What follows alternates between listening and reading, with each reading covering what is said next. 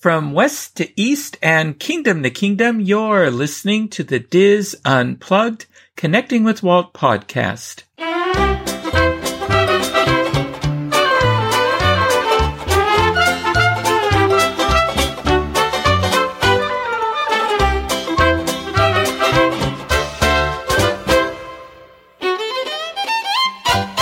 Connecting with Walt is brought to you by Dreams Unlimited Travel, experts at helping you plan the perfect Disney vacation. Visit them on the web at dreamsunlimitedtravel.com. Hello and welcome to episode 169 of the Diz Unplugged Connecting with Walt podcast. I am your host and Diz historian, Michael Bowling, and I am joined by my co-host, producer, and good friend, Craig Williams. Craig, how are you today? I'm doing pretty okay. How are you, Michael? I'm doing well, thank you.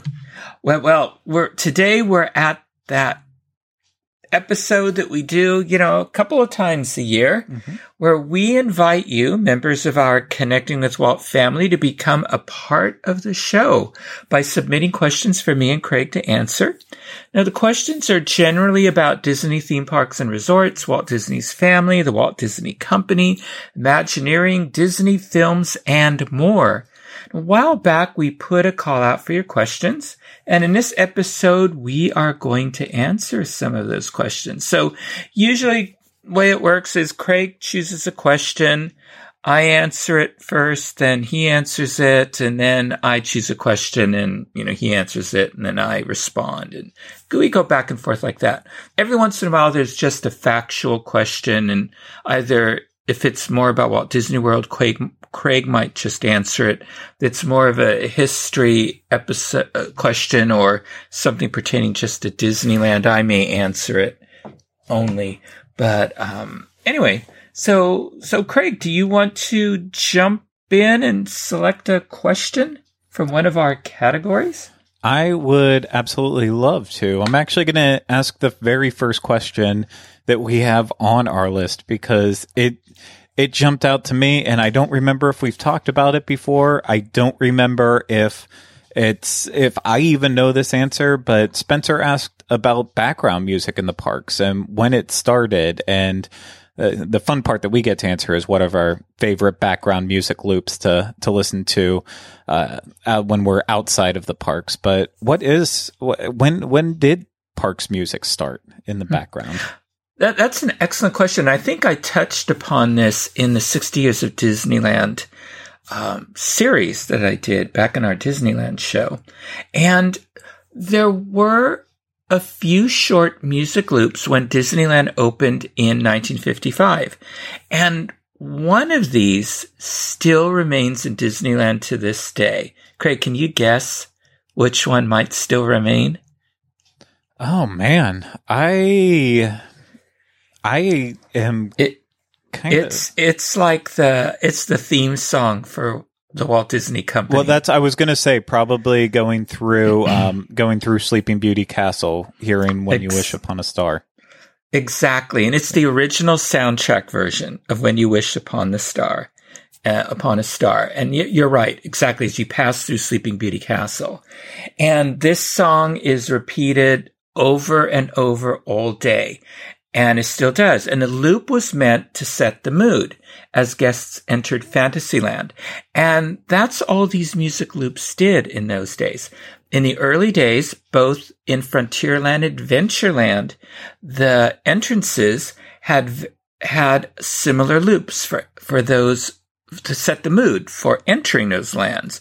So Frontierland had an old-time banjo song, and that just repeated over and over again. And these are like 3-minute loops. So that's about how long it took you to pass through the portal into the realm. And Adventureland had the sound of jungle animals and native warrior drums. Now, the interesting thing is that Tomorrowland did not have an entry loop, but when you look at the original photos of old Tomorrowland, it really didn't have an entrance. You walked in and there were the flags and there was the clock of the world and all that, but there was no real entry where there was a sign you were passing beneath or anything like that. So that may be why there was no loop for it. Also, that land, as you know, from listening to that series, 60 Years of Disneyland, that land was thrown together in just the last few months before that realm opened, before the park opened. So they may not have even had time to come up with what would be some sort of music of the future. After that, all of the music heard at Disneyland in the 50s and 60s was provided by live musicians.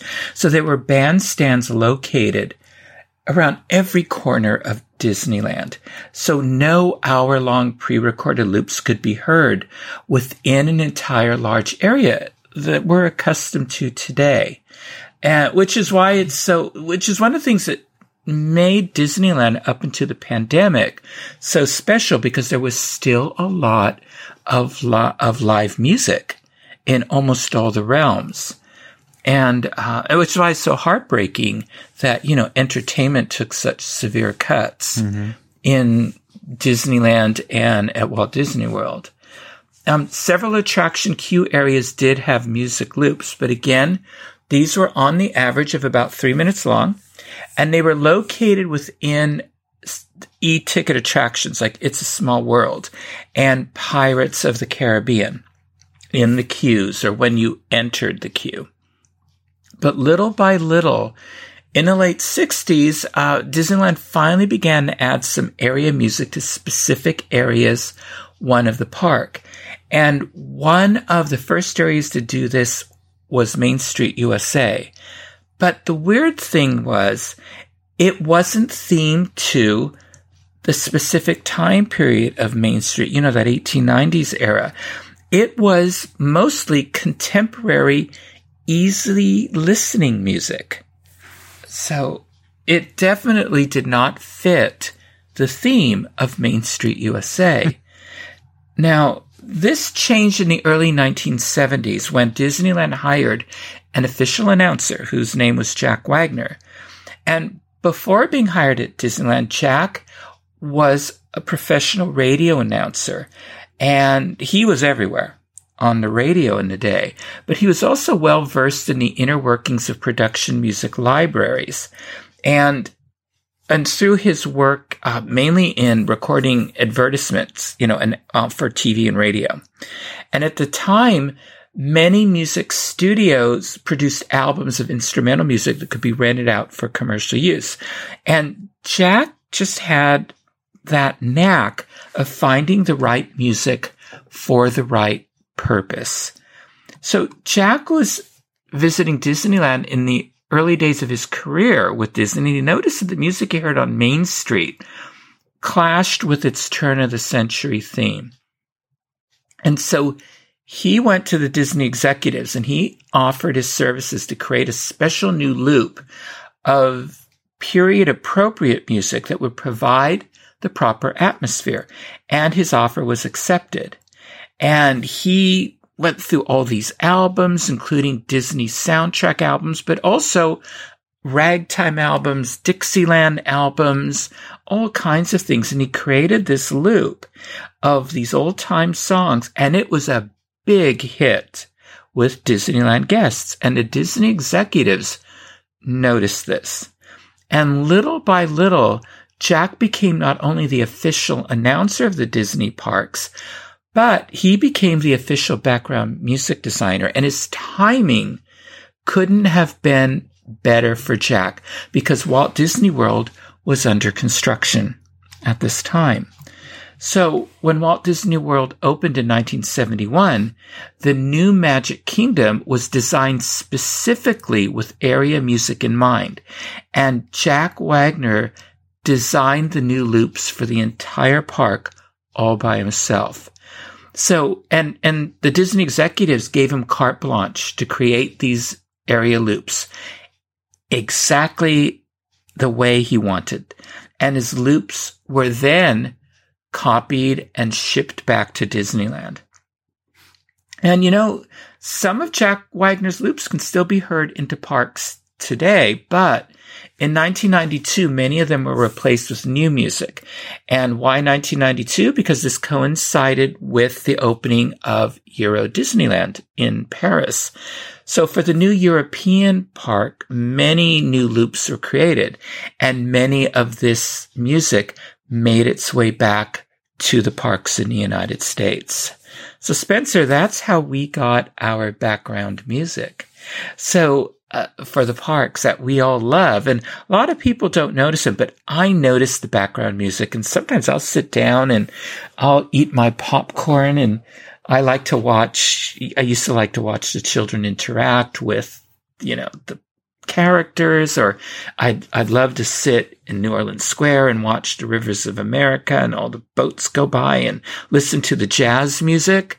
And but there are certain areas of the park where I specifically sit down just to relax and enjoy the music. So Craig, where are some of your favorite places to listen to the background music?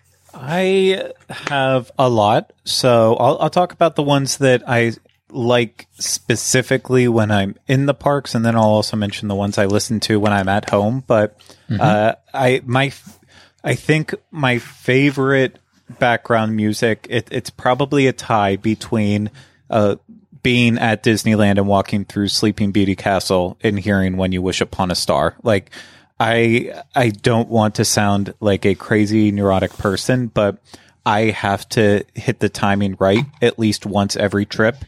Like that perfect timing of stepping right into the castle as soon as the actual lyrics start. And if I don't do it, then it's not a complete trip. And it's just, to me, it is perfect. It is a quintessential Disney moment as you're making your way through. But just as important as that for me is actually when I'm heading to Walt Disney World, and specifically Magic Kingdom, and either making my way off of the ferry boat or coming down the monorail ramp, and I first start to hear the train station music loop that's playing right by the entrance turnstiles of the Magic Kingdom. It bounces all over the place with music, and it has When You Wish Upon a Star and just all of the classic songs. And I like hearing the Alice in Wonderland music in there too. But those are the ones to me that, like, that's that instant trigger. But I love a lot of parks music. I haven't been to Magic Kingdom yet since they changed our Adventureland music loop. That just happened like this week in the past 7 days. So I need to get over and listen to that. But I usually like anything that kind of has an Adventureland feel to it. Of course, I like the entrance music loops over at Epcot, but when I'm at home, a lot of the music I find myself listening to is pretty much solely dedicated to the Jungle Cruise loop and that you hear during the queue. I love that era of music, and breaking in with all the announcements, you just can't get much better than that. It's a solid loop. And then, funny enough, my most played loop that I listen to over and over again is actually the Christmas music loop that you will hear in Hollywood Studios around the Echo Lake area. And I know it's not Disney music. It's not even instrumental. It's literally just Christmas songs, but it's that era of Christmas music that I love. And I know you love it too, Michael. Mm-hmm. And it's a perfect compilation. They chose all of the best songs and put it in a loop. And so it's one of my pick me up loops that I'll listen to. And then I love the Disneyland Esplanade music. Yes. I think that's also perfect. I probably listen to that at least once a week while I need background noise going on. But background music loops at Disney, it is literally the score of the parks. It's like any movie score that you hear. If it's chosen correctly, then it enhances without necessarily dominating, but when it's really good, it stands out and you don't forget it. And I just love it so much. But what are your favorite ones? For me, it's funny that probably when I'm in the park, when I listen to at home sort of coincide a bit. For me, by far, Main Street USA.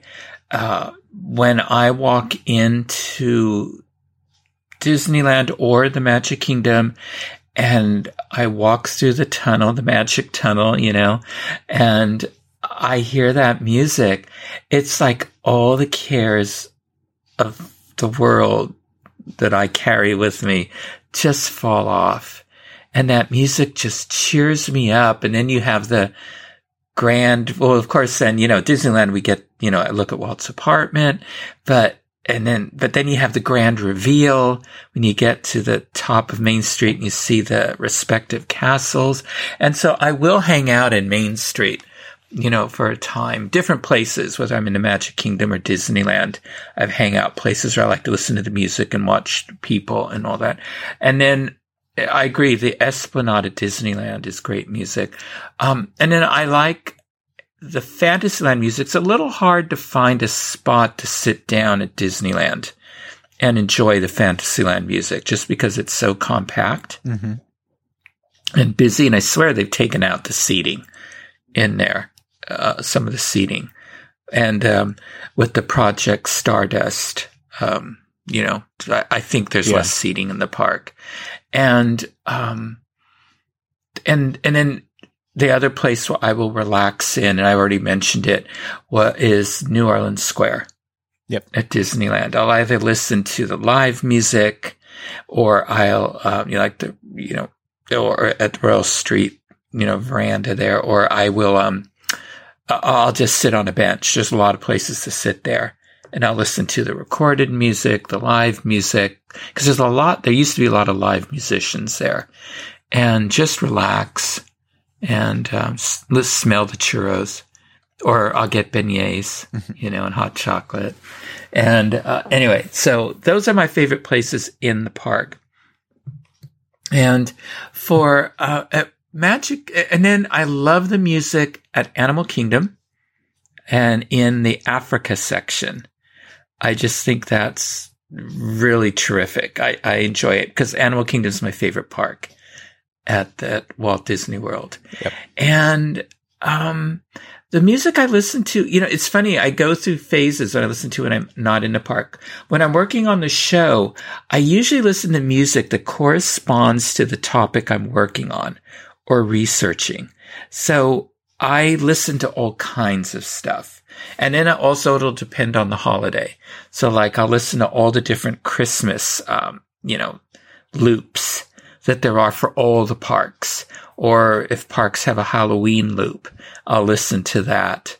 Otherwise, probably the loops I listen to the most are all the different Main Street loops for both the Magic Kingdom and Disneyland, because Disneyland has several depending upon, the era, because they've changed it a few times, and the Esplanade. I also like the Buena Vista Street loop for California Adventure. Yes. Yeah. As well. That's a really good one that I'll listen to. So it just depends on what I'm working on and the season. But otherwise I tend to go back to those loops and the New Orleans Square loop as well. Yeah, it's so, you never know what kind of mood you're going to be in, and like I used to listen to the Trader Sam's loops a lot because obviously I've made my love of tiki very known. But then once I started seeking out a lot of the actual the music that's used in those loops, I start listening to those albums, and I have favorites. So then I don't want to listen to it in the loop. And I feel the same way about that when I'm listening to something like the Esplanade music. I'll hear a song from one of the Disney movies or the attractions, and then I'll want to just go and focus on all of the music just based on that movie or attraction. And that's how I end up listening to the Pinocchio soundtrack at least 3 times a month, or the Mary Poppins soundtrack the same way too. It just, I always get led down a different wormhole, and luckily, we're fortunate that so much Disney music is so widely available, and I wish it was all available, but there's so much out there that we can get our hands on, and YouTube has only made it more easy as the years have gone on, because early internet, it was not the easiest getting your Disney parks music. And then I do like to listen to the various parade music loops and the fireworks music loops as well from parks all around the world. And I listen to Disney music loops or jazz or classical music when I'm working in the garden. Again, it just depends what kind of a mood I'm in, or if I'm in the front garden or the back garden and stuff like that. Yeah. So, and how much I want to annoy the neighbors. Of course. All righty. That was a good question. Yeah. That was a lot of fun. So, also depends if I want to listen to vinyl or a CD too. It'll determine what I listen to. All righty. But I do wonder though, some of these sites, where do they get this music? Like all these loops for background music from, you know, the 60s and stuff for Disneyland. I just don't know where they get it. Yeah. I have tried to follow all of that as much as possible throughout the years. And, you know, I know like at one point in time that, you know, the biggest thing was doing the induction recording where people would basically bring it's like a suction cup that you'd stick on a speaker and you would be able to record the music live. And then if you knew a little bit about audio, then you could clean it up and make it sound good, and then, you know, choose how you wanted to play the loop through. But that's how a lot of people did it. And then, yeah, a lot of that older stuff started to come out. And I don't know if it's just that people were lucky enough to record it back in the day, or if there's people who worked with Disney that were able to share some of the older stuff. Like I don't know how, but yeah, because that's awfully good quality. Yeah, and a lot of stuff, you know, if it's commercially released and people can start piecing this stuff together that way, that's one thing. But, you know, I know Disney they have the records of everything. You know, it used to be Randy Thornton's, like, life goal was to try to release as much as possible. And I feel like the last really decent theme park audio release was probably the 50th anniversary box set for Disneyland, and there hasn't really been anything that has matched it in that time. But the audio's all out there, and it's just about how people get their hands on it. So I know, like, the way a lot of the parade source audio music comes through and stage shows and stuff is because, like, they would give the audio to sign language interpreters and such, so that way they could memorize the music in case they needed to interpret it.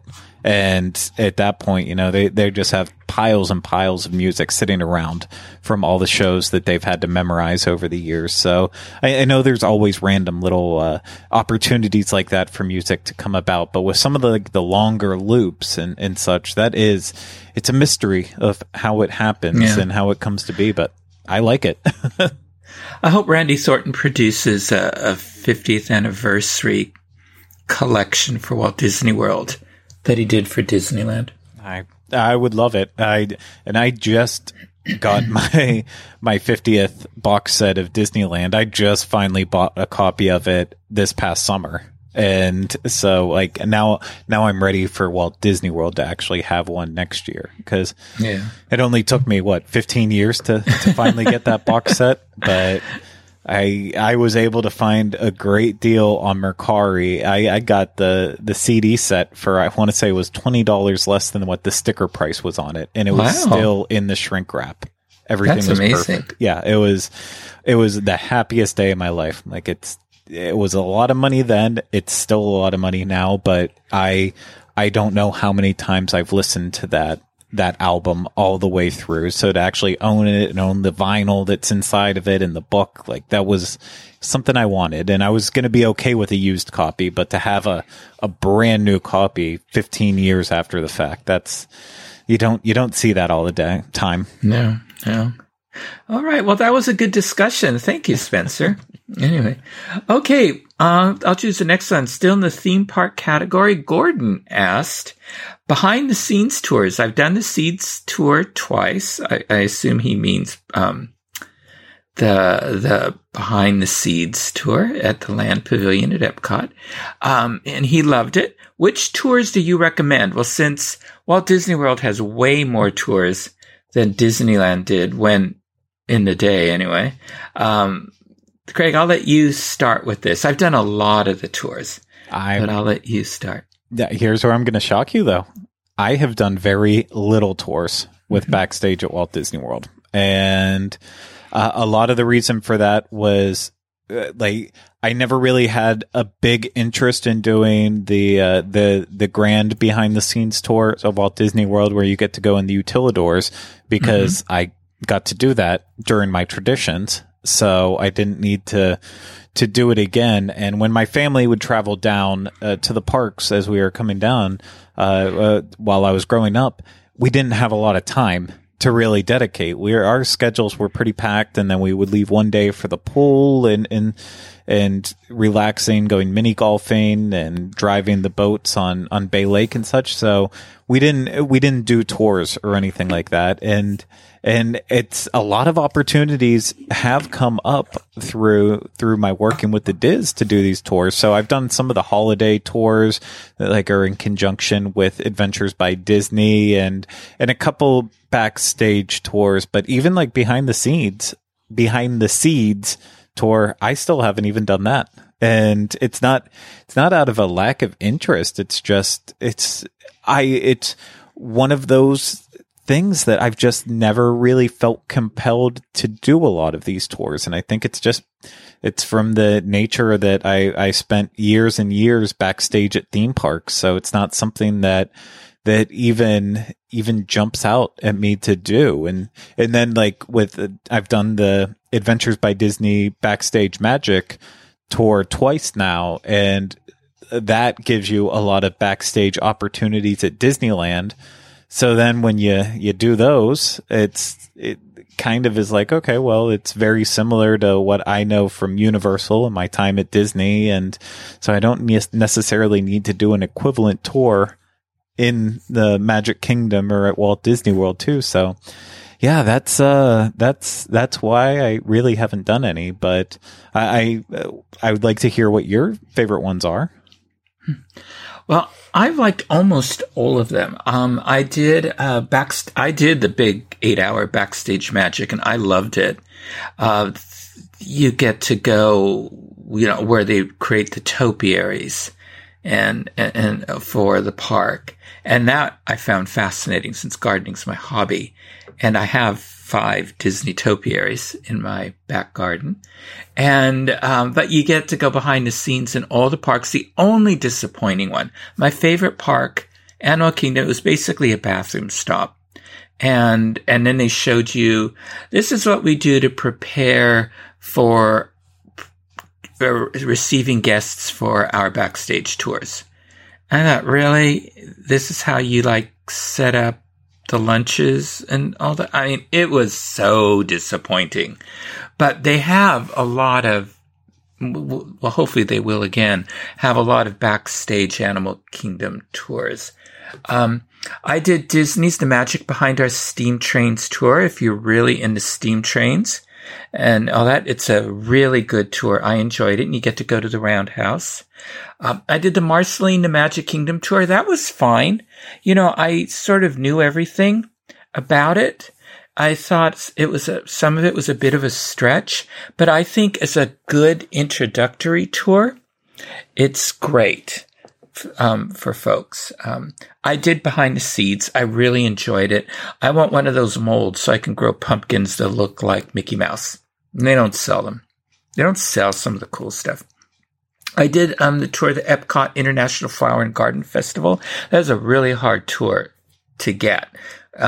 That when that's offered at books, right away, I tried for years to get it, and I finally got it. And that was really fascinating because you got to go behind the scenes of some of the pavilions, and that was cool. And then again, they told you about how they set up. Some of the displays and those floating gardens in the lagoon and, things like that. I love that.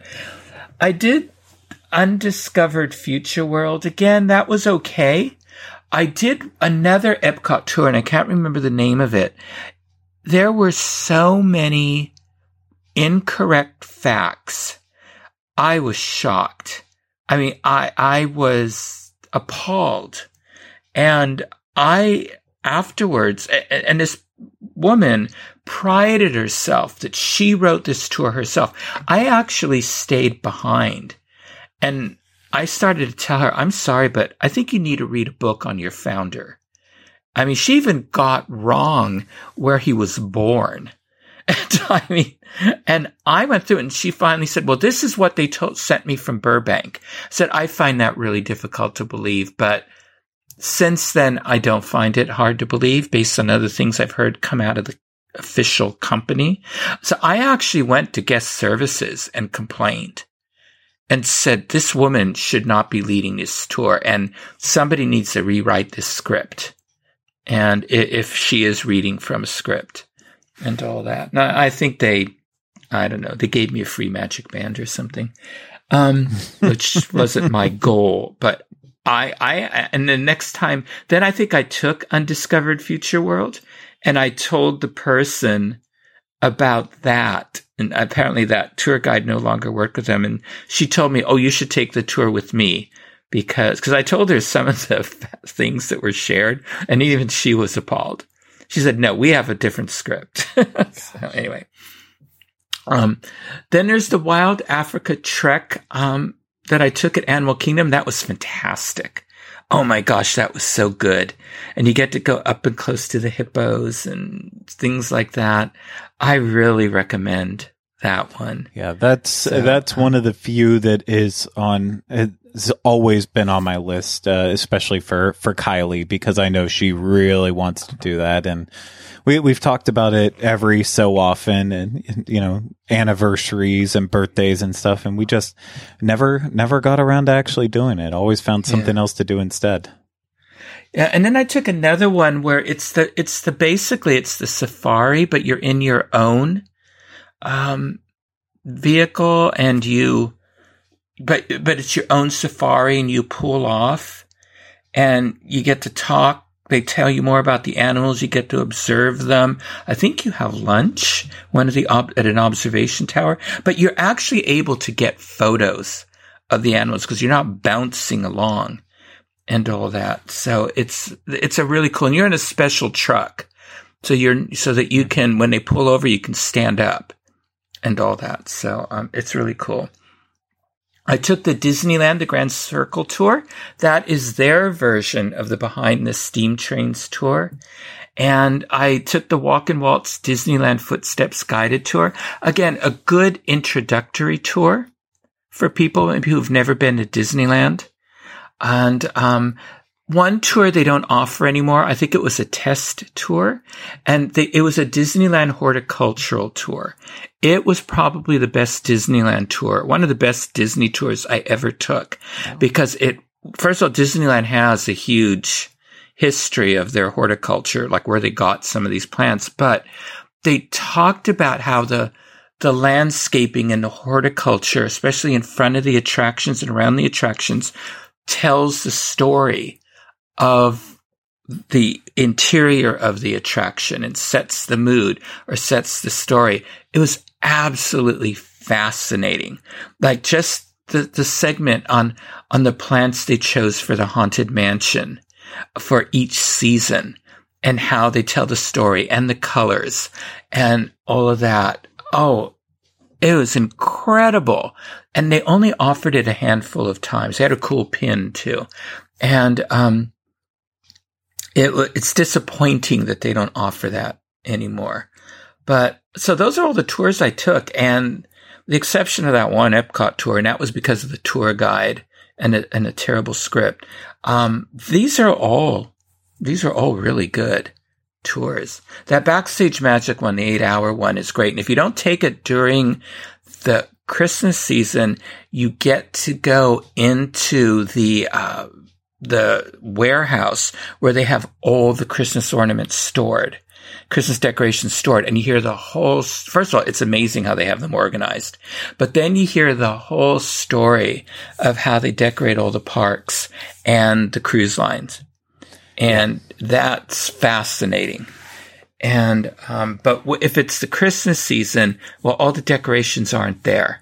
So you sort of bypass that. Yeah, and it's even a little bit earlier than that because, just earlier this week, when I was driving home from property, they had already had some of the Christmas trees sitting out, starting to be assembled together before then they make their way to their certain areas and then get completely assembled. So they're already ramping up for Christmas right now. And that's a pretty good rule of thumb is once you get into about mid-October, that's when they start pulling the stuff out of the warehouse. But you're absolutely right. I've been in the warehouse and I've done that tour and saw inside. It is extremely fascinating. And you mentioned cruise line in that too, so I wanted to give a plug. If you ever are on cruise line, they do offer a free tour. That's I think they do it maybe once or twice during like a 3 and 4 night cruise, and basically they will tell you the story of Disney Cruise Line as you start in Palo and see the touches that they have in there, and they take you all the way through and on different levels and floors to kind of show you how they tell the story as you move into different parts of the ship. And it's really, really fascinating. It's really the ideas that they put into Disney Cruise Line were really well thought out. And it's just a simple, I want to say like 45 minute ish tour, but you learn so much about Disney Cruise Line in that time and get all these little interesting tidbits that you can then annoy your family and friends with for the rest of your cruise. Yeah, Carol and I have taken that one. And then they did, I don't know if they still do, if it's part of this, they did like a culinary tour. We went behind the scenes in the kitchen. I haven't done that on Disney. I've done that on other cruise lines. And if you ever have the chance to do it, I absolutely recommend it. It is, it's very interesting seeing inside those cruise line kitchens. I do know, similar to that, though, obviously pre-COVID and such, that there was a special a cooking, not a tour, but a cooking experience that you could do, I believe, on the Disney Fantasy and maybe Disney Dream too, where you actually got to go in the kitchen of Palo and learn how to cook some of the dishes and then eat a meal. And so that of course is that was a paid opportunity, and if it comes back, it will still be a paid opportunity. But that is a way to get inside that kitchen at least, and it was a lot of fun when I did it. Really screwed up making ravioli. I'm not good at that. But. Oh, I'd love to learn how to do that. Okay, Craig, back to you. It is back to me. I think. Did you do research on all of the Spencer questions? I did. Okay. I'm going to ask you the third one just because we know how much you love gardening and that topic. So Spencer gets 2 questions in this episode, but he asked great questions. So we have to. Oh, you're not going to. We're not going to talk about where in Disneyland to see cats. I mean, we can talk about that one too, but I feel like once Disneyland reopens, everywhere we're going to tell them to go look for a cat, then the Disneyland cats aren't going to be there. Because, I feel like I see them every single time I'm at Trader Sam's. Without fault, I will see a cat. Disneyland Hotel. You can't go to Disneyland Hotel without seeing cats. Yeah. But we'll tell people that, and then they'll go to Disneyland Hotel and say, I didn't see a single cat the entire time. You could not be more wrong. Say, well, that's... Now, there's a feeding station there, so... The cats will be out and about. Well, there we got it. But Spencer did ask, do you have any insight into how Walt Disney World controls local flora and fauna? For example, how do they keep the Polynesian from being overrun by snakes and other wildlife? And do you know of any other sources which discuss this topic? I don't know. There's all kinds of sites out there, websites and all that, but that talk about it. Yeah, because basically Walt Disney World's in the middle of a swamp. And so, there's going to be mosquitoes and snakes, and we all know there's alligators and all of that. And, and then there's aphids that would, devour the plants and all that. So basically, so Disney has a lot of methods that they use to control all of the pests. An interesting thing is, Disneyland Cats are one of the pest controls there, and they do eat some of the rodents and snakes. What is not a lot is said about, is there a cat population at Walt Disney World? But you know there is. So there has to be. So there's they probably utilize cats there as well. But yeah. Disney releases millions of good insects. And, you know, they have, you always see a video of them doing ladybug releases with children, you know, and that's one of them. And they also house chickens throughout the resorts. And they check the chickens every week for the presence of antibodies to viruses that are borne by mosquitoes, because the chickens are not susceptible to them, but they will then carry the antibodies. And so then they use the results to decide if they need to spray chemicals. And over the years, there have been times where Disney has had to spray chemicals because their good insects couldn't handle the mosquitoes, or the chickens were showing that, okay, there are mosquitoes with diseases like the Zika virus and all that. You might remember a few years ago, all the rooms at the Disney resort had mosquito repellent and all that. And also once in a while, then Disney will warn guests, don't come out at sunrise or sunset because we're doing spraying, or they might advise guests to wear long sleeves. And that's because they're doing spraying. Also, the Walt Disney World's horticultural team does release good insects. You know, sometimes, like in 2009, they released 10.5 million insects. And there's, they have names that I can't pronounce, like Geocaries, Puncipes, and there's a little pirate bug, Orias. And some of these bugs, they gobble up small caterpillars and insects and all of that. And, you know, I already talked about rodents are handled differently depending upon location. Disneyland, feral cats are used. They prowl the park at night, and Disney does have feeding stations, and their staff that takes care of the horses also takes care of the cats there. At Walt Disney World, non-venomous snakes take care of the rodents. So you are going to see snakes, Spencer, but they're part of the rodent control population there. Yeah, and there are some cats around, as you alluded to. It's what happens in any neighborhood where there's problems. It's the cats will find a way. Life finds a way, as Jeff Goldblum put it so well in Jurassic Park. And so, yeah, sometimes it's unavoidable to get that. But, you know, the snakes, you see them pretty often just hiding right around like pathways and such. And they scurry off. Most of the time, you'll see a lizard instead. And that's another big part of Florida in general, is that mosquitoes, you know, they get bad in areas that are more dense with water and such. But I cannot tell you how many lizards actually you do see eating up all those bugs that you don't want around. They devour them. So nature has a lot of ways to take care of the other problems in nature. Mm-hmm. That's true. All right, my turn. Well, Lisa asked a question. I watched and enjoyed the Imagineering story. What are some attractions or areas you'd like to see plussed? And what would you like to see done?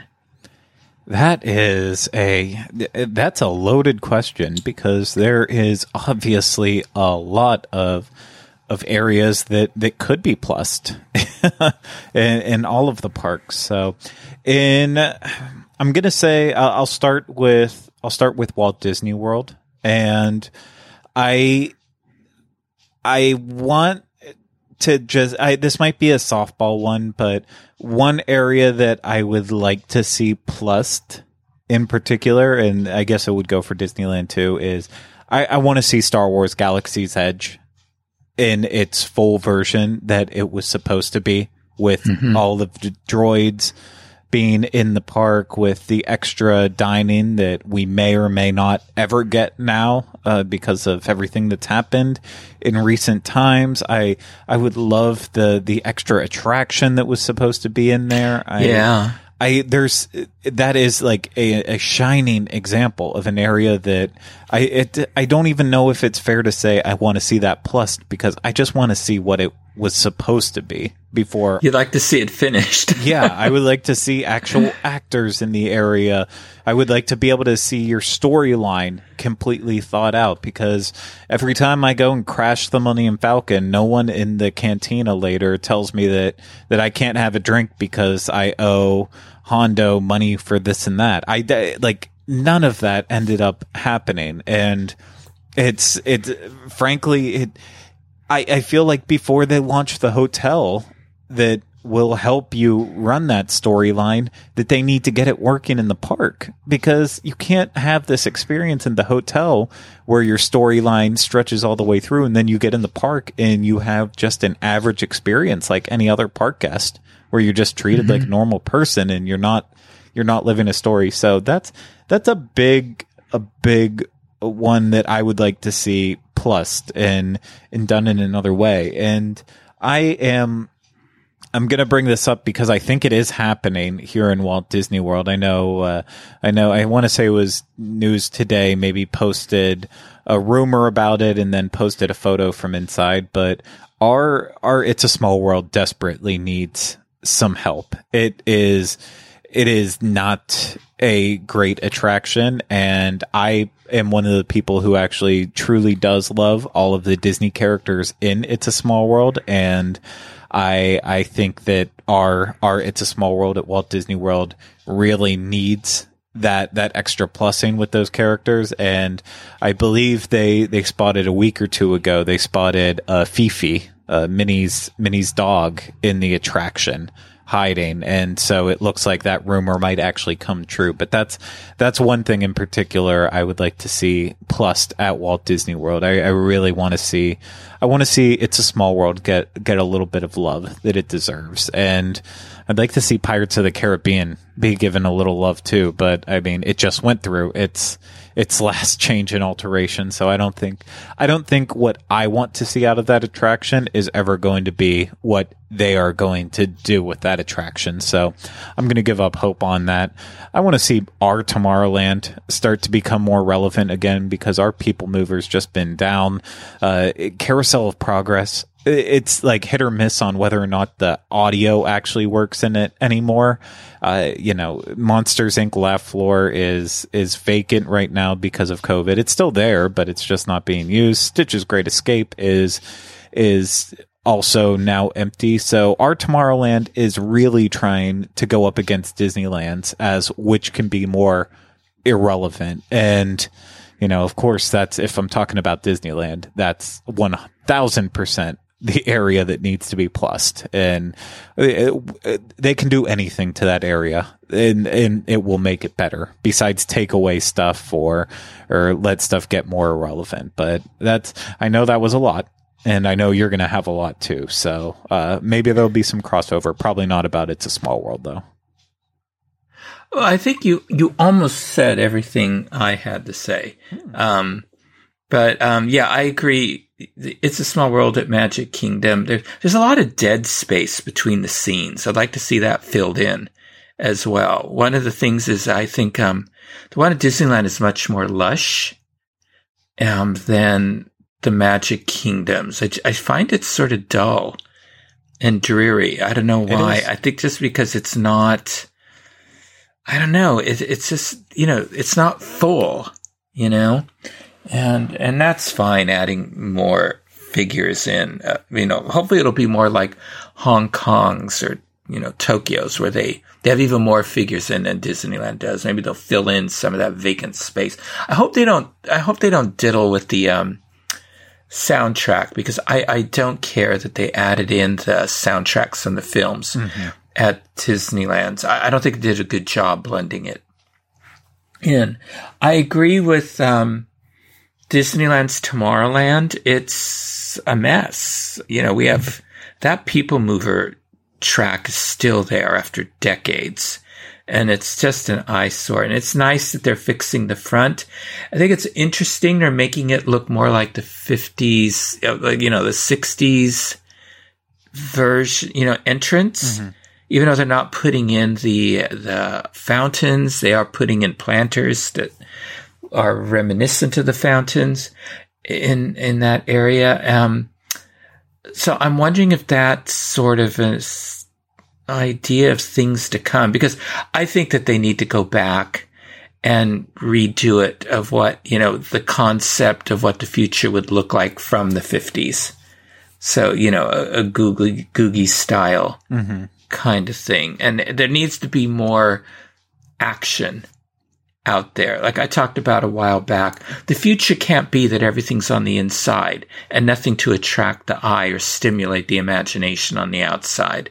So they need to go back to more of the 1967 version of Tomorrowland and with more kinetics and things like that. Yep. So they need to have something that they can't just knock down the people mover track. There has to be something that replaces it visually.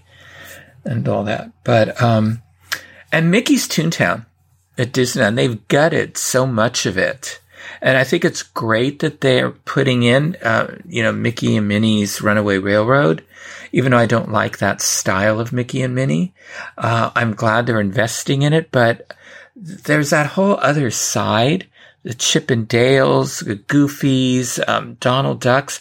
They really took so much out of it when they went through that.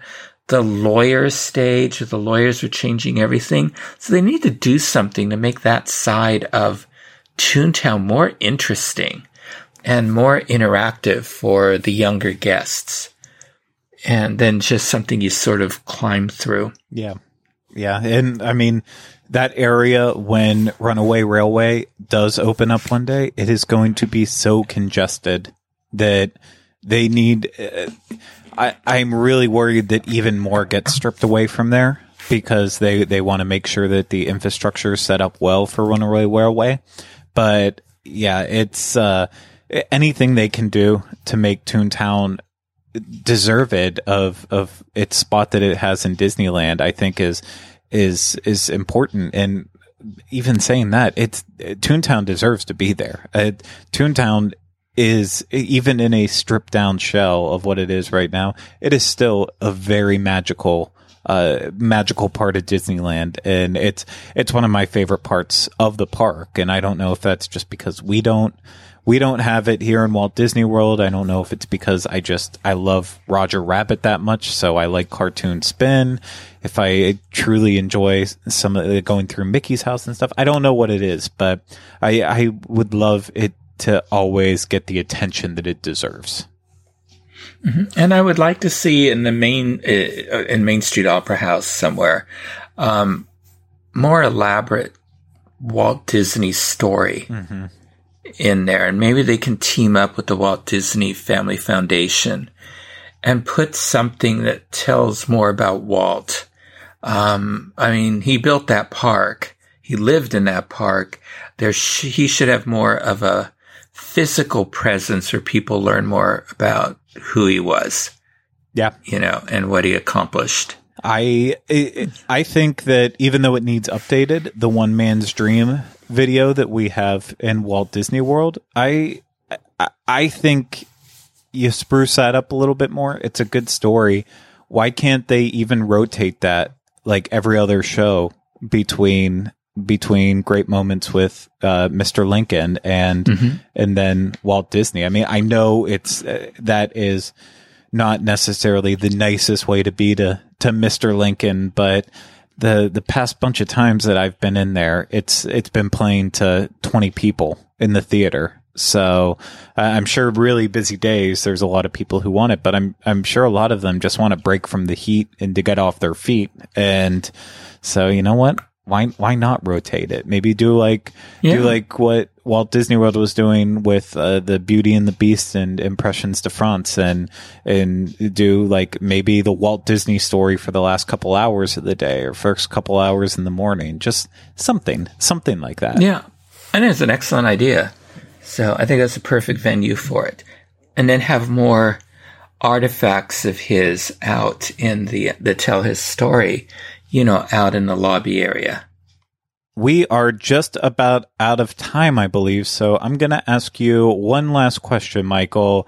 And this one comes from Mackenzie. And Mackenzie asks, have you ever heard if Walt had a favorite attraction at the park? And I have one idea what his favorite attraction might be, but and that would be the trains. But was there anything else?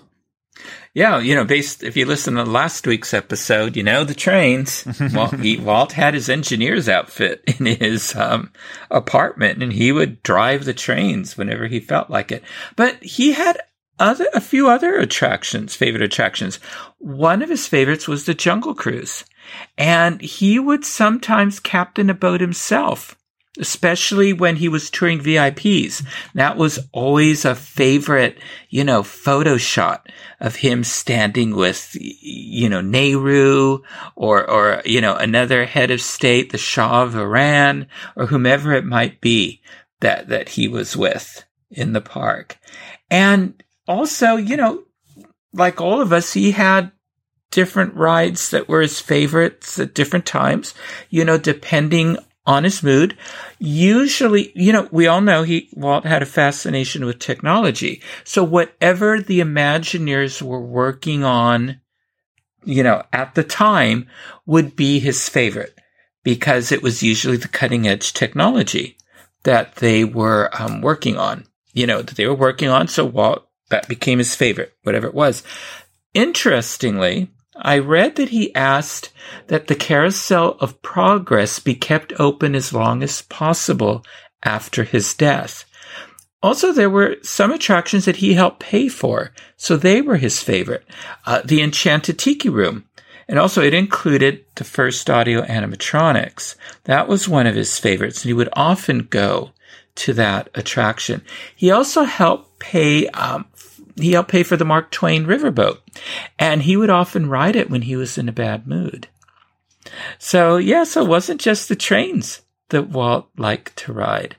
And I would imagine if he had lived, he would be seen riding the Pirates of the Caribbean attraction a Michael. Lot too, but that's just a speculation on my part. I was going to say, Michael, you know, we're not allowed to talk about what we would think that Walt would think about stuff. If we can't do that, if we don't let people ask us those questions, and I know, we sure did get those questions. He did. Oh, we did. He did. You know, he did approve the final script, and he did see it laid out at the studio, and they took him in a chair and went through a couple of the key scenes, and he approved those. So he did see it in a sense. Oh, yeah. Very few people know that Walt actually wrote the line 10 for a hen himself, and it just took them 40 years to put it in. Yes, that might be a lie. It's a lie. I'm just going to say, I don't want to confuse anyone. I made that up. All righty. So we will have another episode with more of your questions, but you know, it's not going to be for a while because we actually are going to celebrate Halloween, and we're going to have a couple of special guests in the next 2 weeks, if all goes as planned, to help us celebrate. So I hope you'll be joining us to learn a little more about Disney and Halloween to get you in the spirit. But now it's time for This Week in Disney History.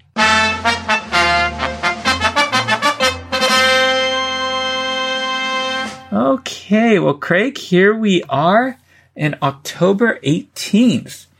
Still a lot on the opening of Walt Disney World and, you know, the Magic Kingdom and Epcot Center. Mm-hmm. So, for October 18th, United States President Nixon visited Walt Disney World on October 18th, 1971. What was the purpose of his visit?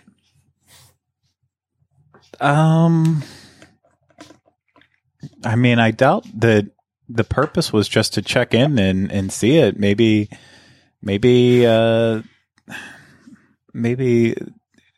dedicate an attraction or christen an attraction. Well, sort of, maybe. Well, maybe to christen it in his mind. He visited for a special showing of the Hall of Presidents so he could view his audio animatronic figure. I should have got that. Yeah. President Nixon had hoped to attend the opening ceremonies of Walt Disney World later in the month, but due to the difficulty in getting the proper amount of security, those plans had to be canceled. I should have got that. I actually, on October 1st this year, even though it was a sad day with all the cast members, you know, finding out they couldn't come back that week, I made sure I rode every opening day attraction. And, oh, what fun. Yeah, and I was starting to make a video of it, and then I realized that I screwed up a couple things, and I just wasn't happy with it. So I never ended up releasing it, but I did ride every opening day attraction that was currently open at Magic Kingdom on October 1st. And thanks to our trivia, I was able to skip the long line that was Peter Pan's Flight, since I learned from you that it was not open on opening day. That's right. When I come out for the 50th anniversary, I'll have to do that for Magic Kingdom and Epcot. Although a lot of the Epcot ones are gone, so that'll be easy. Yeah. Or they opened later. So, anyway, okay, October 19th. A model of a 1964-65 New York World's Fair Pavilion created by Walt Disney Productions sold on eBay for $5,100 on October 19th, 2002. Which pavilion was it? I'm not sure. I feel like the only interesting thing that you'd kind of want a model of was maybe something to do with It's a Small World, whether it was like the Tower of the Four Winds or something along that lines. But $5,100 doesn't sound like that much money. I know it doesn't. I would buy a model of the Tower of the Four Winds. That was one of the things that fascinated me when I saw photos of it when I was a little boy and saw it on television. No, it's General Electric's Progressland Pavilion. The model was in its original packing crate and protective plexiglass cover. And the model was numbered number 7 of 14, which were created by the industrial display firm of Richard Rush Studios in Chicago to promote General Electric's Pavilion. And, of course, we know it as Walt Disney's Carousel of Progress. See, I feel like if that went on like one of the Van Eaton auctions today or something similar, I feel like that would be 5 times the price. Oh, if not even more than that. Absolutely. I did not have $5,100 in 2002. I don't have $5,100 right now that I could just spend on something like that. But if I was close enough to that number, I feel like I could justify it in my head. Mm-hmm. Oh, yeah. Yeah. Okay. October 20th. The Stanley Ranch Museum in Garden Grove, California dedicated a structure known as the First Disney Studio on October 20th, 1984. What is this structure? I am not sure. Well, the structure was a garage and Walt's first cartoon studio before he and Roy officially began the Disney Brothers studio in 1923 and belonged to the home of his uncle Robert, who Walt lived with for a short time at 4406 Kingswell Avenue.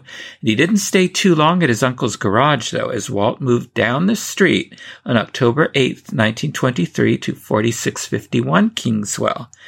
There in the back of the real estate office, he and his brother Roy officially set up what is considered to be the first Disney studio on October 16th. Featured at this day's dedication are local officials, Mickey and Minnie Mouse from Disneyland, Imagineer Bill Justice, more than 100 Disney fans, and an official first-day cover issue commemorating the dedication canceled by the Garden Grove United States Post Office. And the Stanley Ranch Museum is an assemblage of historic homes and businesses dating from the town's 19th century origins. So I've always wanted to go to this museum. Yeah, I feel so dumb for not getting it because, I mean, I know we've talked about it within the last 6 months because I believe that was the last stop on Mary Jo's driving tour that we took right back in March and in April there. And we've talked about this so many times over the past couple of years, but just slipped out when I needed it the most. Yeah, Uncle Robert's Garage. Yeah. So I want to see it because I've seen the house, and I think it's owned now by Joanna Disney Miller. So, and I think somebody's actually living in it now. So I thought I read that the other day. Anyway, October 21st, Walt Disney received the final script for Disneyland's newest project on October 21st, 1965. What is the project? I'm going to take a guess, and I'm going to say Pirates. You're absolutely right, Pirates of the Caribbean. And 5 days later, dialogue recording will begin with performers J. Pat O'Malley and Paul Frees. Anyway, so see, Walt was familiar with Pirates of the Caribbean. I mean, we just talked about it. That's why I guessed it. Okay, October 22nd. What inaugural service to Walt Disney World began on October 22nd, 1971? What inaugural? Did you say service? I don't know. This was service to Walt Disney World's own airport, the Stollport, by both Shawnee and Executive Airlines. It began. You took me to the runway during one of my visits to Walt Disney World. I would have got this if you would have said, what airport on Walt Disney World property opened on this day? I thought that would have been a little too easy. The occasion is marked by a luncheon ceremony with the state of Florida presenting Disney with Stollport License Number 1. I guess they had high hopes for more than one. A group of local and state politicians and officials are on hand, as well as executives from the airlines. Disney announces that Stoll service will commence with around 26 flights daily. A single airstrip located not too far from the Contemporary Resort, the Lake Buena Vista Stollport consists of a 2,000-foot runway and plans for a terminal building.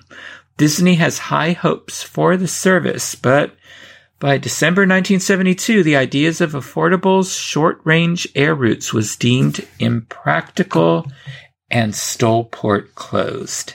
Okay, October 23rd. At Walt Disney World's new Epcot Center, the first World Showcase evening show debuted on October 23rd, 1982. What is the name of this nighttime spectacular? I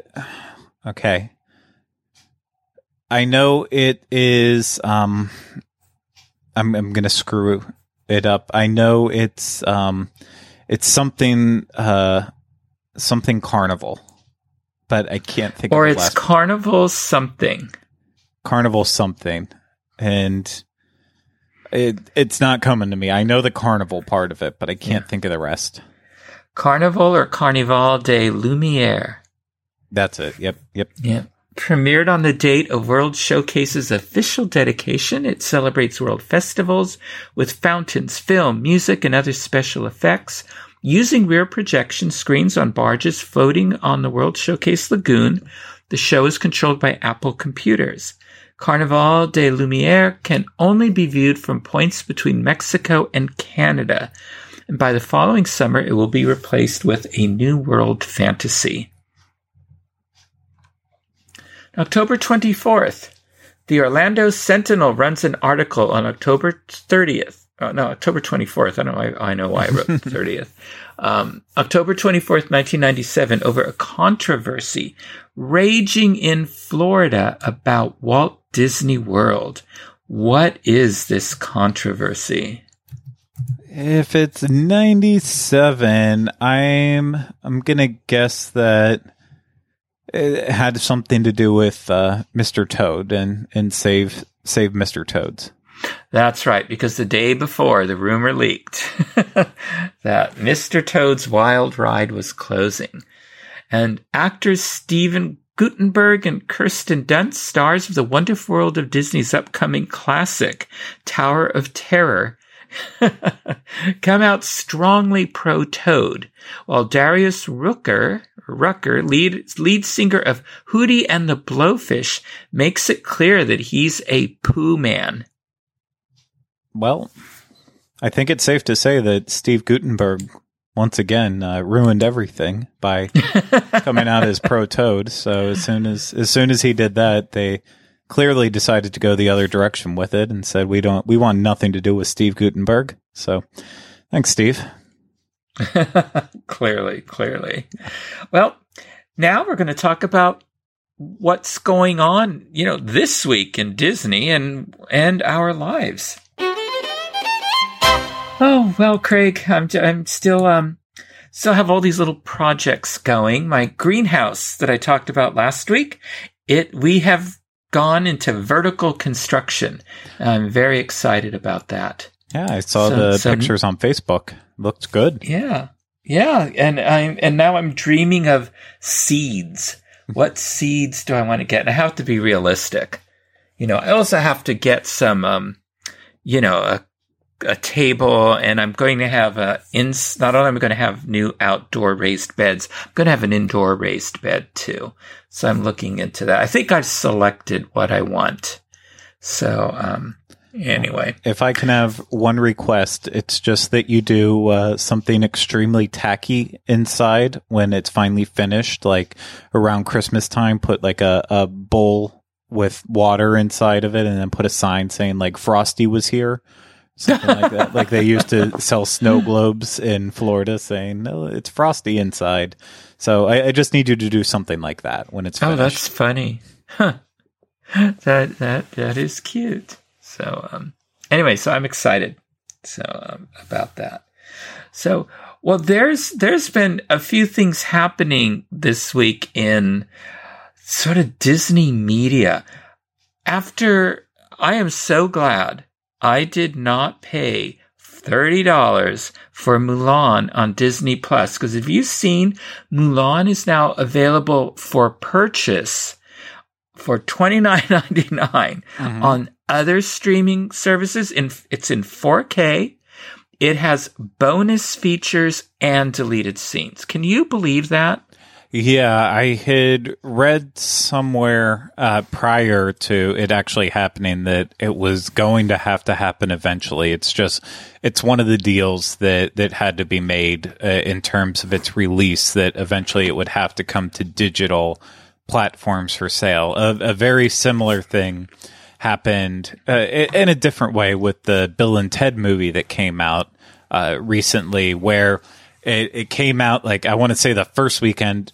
Maybe it was you could only rent it, and then it was also in theaters, but then it might have even been right in the same opening weekend, and they were doing the rental for $19.99, or then you could buy it for $25. And like that, just when they made that decision, that made my head all confused and befuddled, because I'm like, why would you rent something when for $5 more you can own it forever? And I mean, I knew eventually the same thing was going to happen with Mulan. Why would you pay $30 for it when eventually it was going to be in a way where you could own it in a more finite form? I mean, digital, they can still pull it at any point in time that they really want to, but I can't get over the $30 for it, because I know I'm going to buy the Blu-ray eventually one day for $20.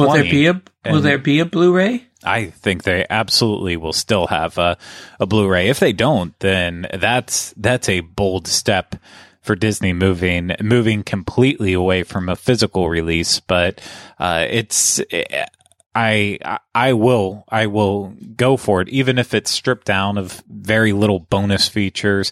I do not trust anything that's digital only. I like having my own hands on whatever I own, whether it's video games or movies or even music, which is why I still collect CDs and vinyls. I'm probably one of the few out there who still collects CDs, but I need to have it because it's not always guaranteed that it will always be available. That's in those little Apple contracts or any contracts you ever click, just accept all the terms with that you don't read. It's in those. Oh yeah. That's did you end up buying Mulan? I can't remember. I did not. Okay. No. So, yeah, but I would also prefer to have it on Blu-ray. So, we'll see what happens there with it.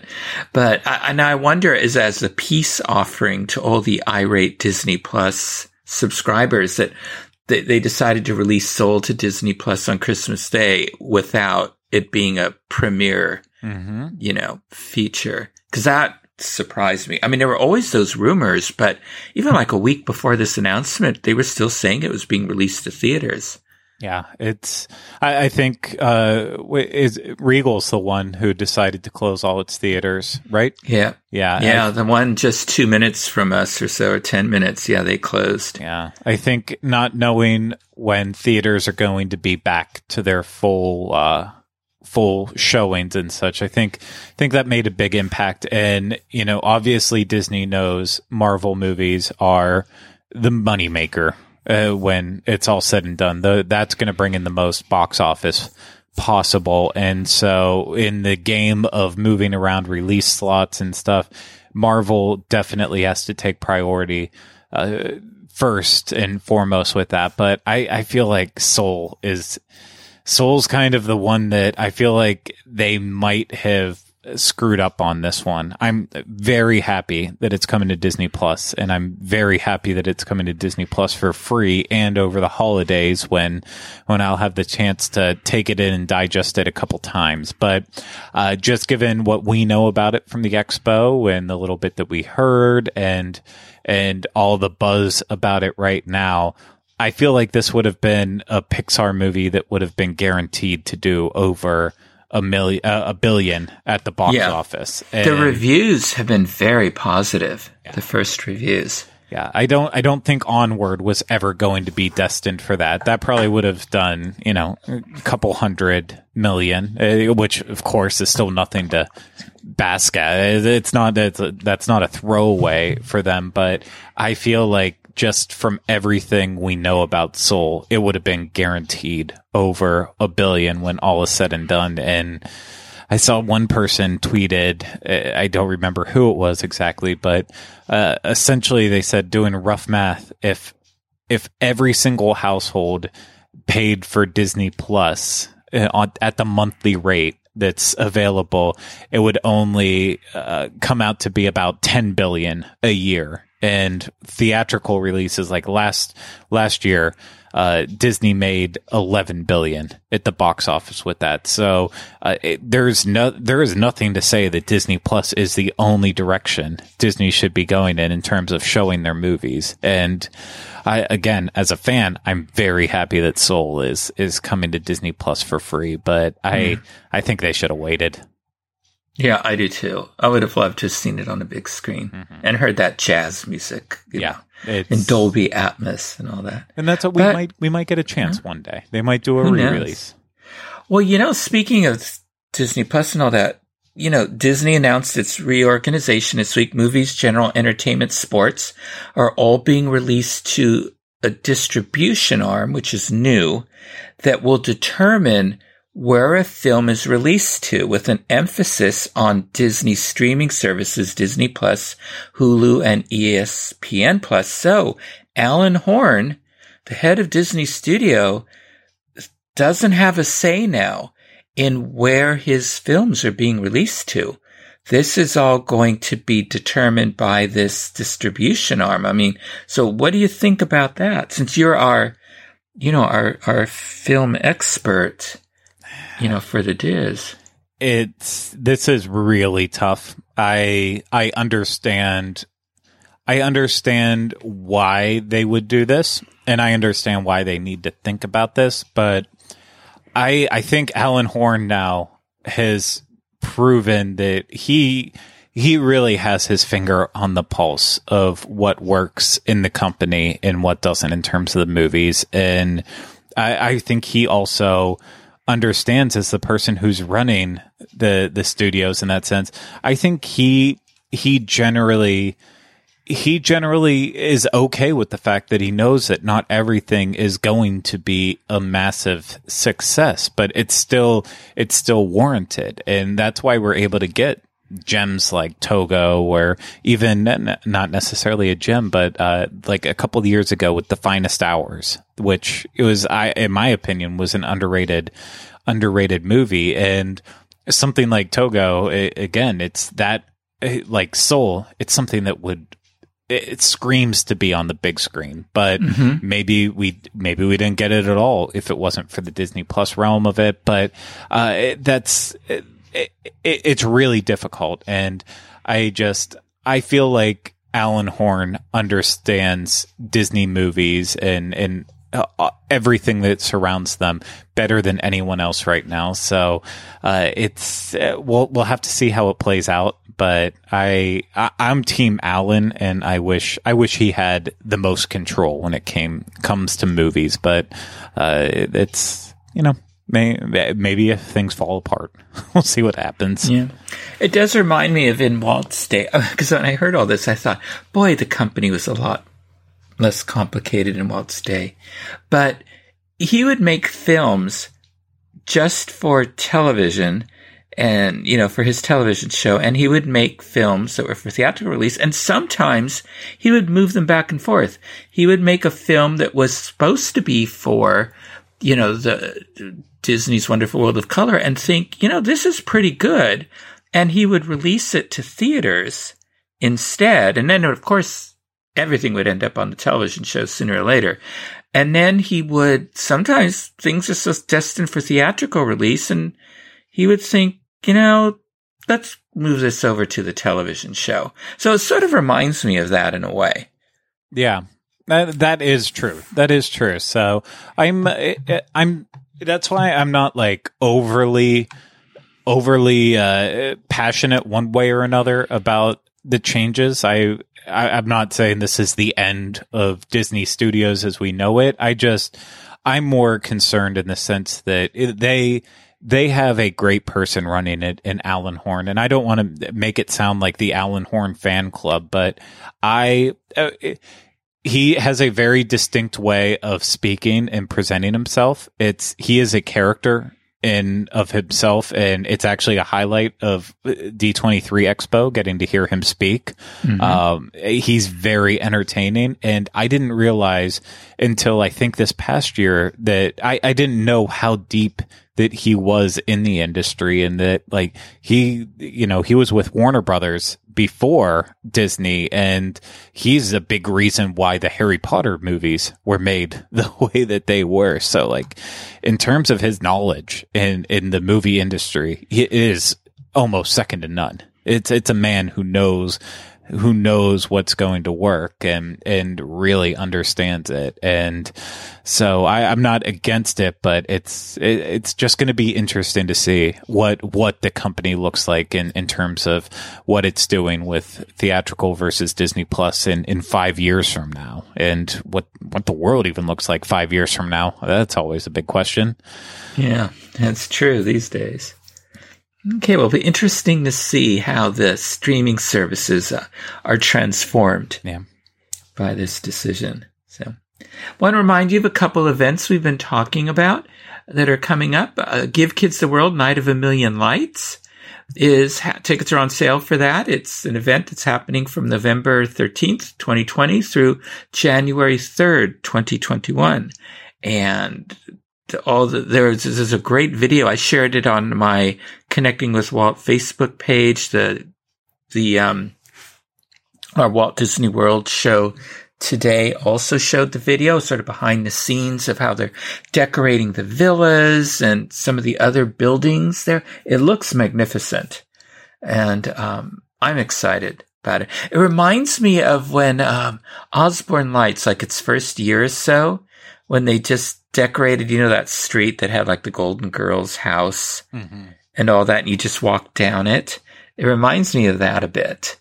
Yeah, and I never got to see that. So I mean, I've seen photos and such from it, but I didn't get to experience that. So I feel like it's a long time coming around that it's something that's going to be extremely similar. And I think I might be getting a sneak peek at it. I'm not quite sure beyond, you know, seeing the video that you posted and we've posted, because there might be something that pops up that I get a chance to see it, but it looks incredible. Cool. It does. It looks really magnificent. I have to get my tickets. I have to decide what night I'm going on. And you get to ride, I think, 3 attractions, and you get a free scoop of ice cream, and Santa Claus will be there to say hello and all that. So you definitely want to go and see the villas that Dreams Unlimited Travel and moving to Orlando have created there, decorated. And then we have the Diz Family Reunion. 2021 is being put on by Give Kids the World, March 25th through the 27th from 2021 at the Contemporary Resort. So we'll have a link to the tickets for both of these events in our show notes, and I plan to see you at both of these. Reminder about the story time with Michael Rebirth. Thanks to listener Sean. We have 3 interested artists. The shows that, if you're interested in illustrating these are the original stories, fairy tales from the book, Andrew Lang's Blue Fairy Book, that's on the Project Gutenberg site. What we'll do is I'll read the original stories, fairy tales that are illustrated by artists out there listening to this show right now. And of course, we'll promote you, and we'll promote the site that you have if you're selling your artwork, during the video and before and after. And then we will, so if you're interested, email me and Craig, and we'll tell you our emails at the closing of the show. There's some stories still up for grabs: Sleeping Beauty in the Wood, Hansel and Gretel, Snow White and Rose Red. Wouldn't you love to illustrate Walt's very first feature-length film, the fairy tale that he based his first feature-length film on? So send an email to both of us. Speaking of which, Craig, until next time, how can our listeners connect with you? Well, you can find me talking to you on a bunch of different shows on the Diz Unplugged podcast network. But if you want to interact a little bit closer, you can find me on Twitter, Instagram, Facebook at Teleclaster, and then email me at craig@wdwinfo.com as well. What about you, Michael? You can send me messages. Email me at michael@wdwinfo.com. Twitter, I'm at mbowling121. Facebook, I'm Michael Bowling Connecting with Walt. You want to connect with me there. Instagram, I'm Michael Bowling the Diz. You can connect with me and Craig on Twitter at Connecting Walt.